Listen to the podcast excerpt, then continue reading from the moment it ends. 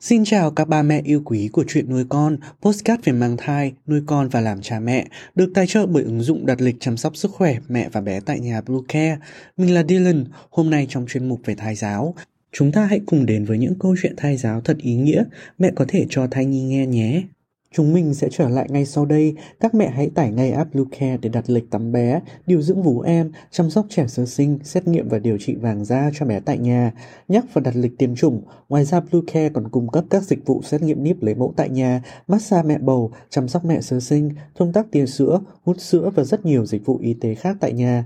Truy cập website bluecare.vn hoặc hotline 24 trên 7 098 576 8181 để được tư vấn cụ thể các mẹ nhé. Chuyện cổ tích thai giáo, cậu bé Tích Chu Đây là một trong những câu chuyện nên đọc cho thai nhi nghe, tuy ngắn gọn nhưng hàm chứa nhiều bài học hay về sức mạnh của tình cảm gia đình. Chuyện ngắn cho bé này kể về cậu bé tên là Tích Chu. Vì bố mẹ mất sớm nên Tích Chu sống cùng bà. Người bà lại thương Tích Chu vô cùng. Hàng ngày bà phải làm việc quân quật để kiếm tiền nuôi cậu bé. Có gì ngon cũng đều nhường Tích Chu. Ấy thế mà Tích Chu lại chẳng thèm quan tâm bà, mà suốt ngày chỉ lo rong chơi cùng bạn bè. Vì làm việc vất vả, ăn uống kham khổ nên bà ngã bệnh. Một buổi trưa nọ, vì trời oi bức mà cơn sốt lên cao, bà thấy khát nên gọi nhờ Tích Chu lấy hộ công nước để uống. Xong bà gọi mãi mà chẳng thấy cậu bé hồi âm. Đến khi trở về nhà, Tích Chu ngỡ ngàng vì bà đã hóa thành chim bay lên trời. Cậu bé vô cùng ân hận vì đã đối xử tệ với bà, May mắn thay, nhờ sự giúp đỡ của bà Tiên, cậu bé đã lên đường vượt qua nhiều hiểm trở để lấy được nước thần về cho bà uống. Sau khi uống nước, bà Tích Chu đã trở lại thành người. Cậu bé bừng rỡ ôm chầm lấy bà. Tích Chu xin lỗi bà. Từ đấy hai bà cháu luôn yêu thương và săn sóc lẫn nhau. Chú vịt xám Vào một ngày đẹp trời, vịt mẹ dẫn đàn con ra ngoài dạo chơi. Trước khi đi, vịt mẹ căn dặn các con phải theo mẹ theo đàn, tuyệt đối không được tách đi một mình kẻo bị cáo xấu xa ăn thịt. Đến khi vào giữa khu rừng, chú vịt xám vì quên mất lời mẹ dặn nên đã lẻn đi chơi một mình. Cuối cùng, cậu lạc vào một cái ao có nhiều tôm cá.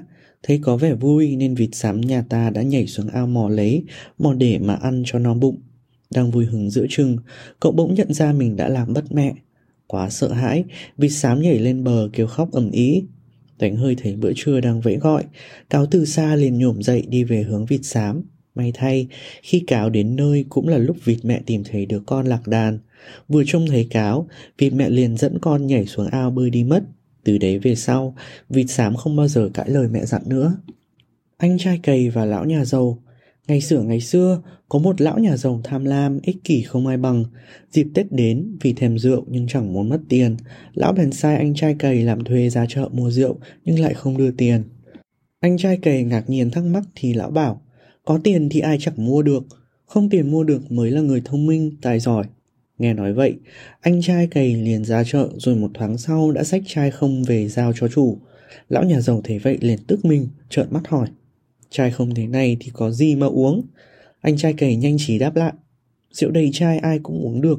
Trai không mà vẫn uống được thế mới hay.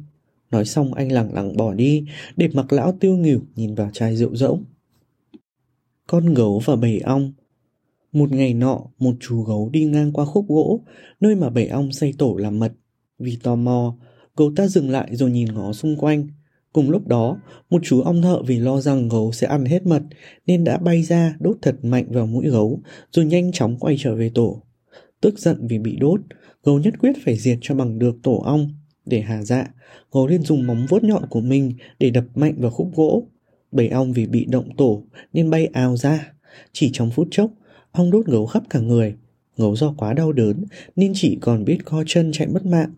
Lời khuyên rút ra từ chuyện này là hãy lặng lẽ chịu đựng nỗi đau hơn là phải chịu trăm ngàn tổn thương chỉ vì xả cơn giận không đúng cách.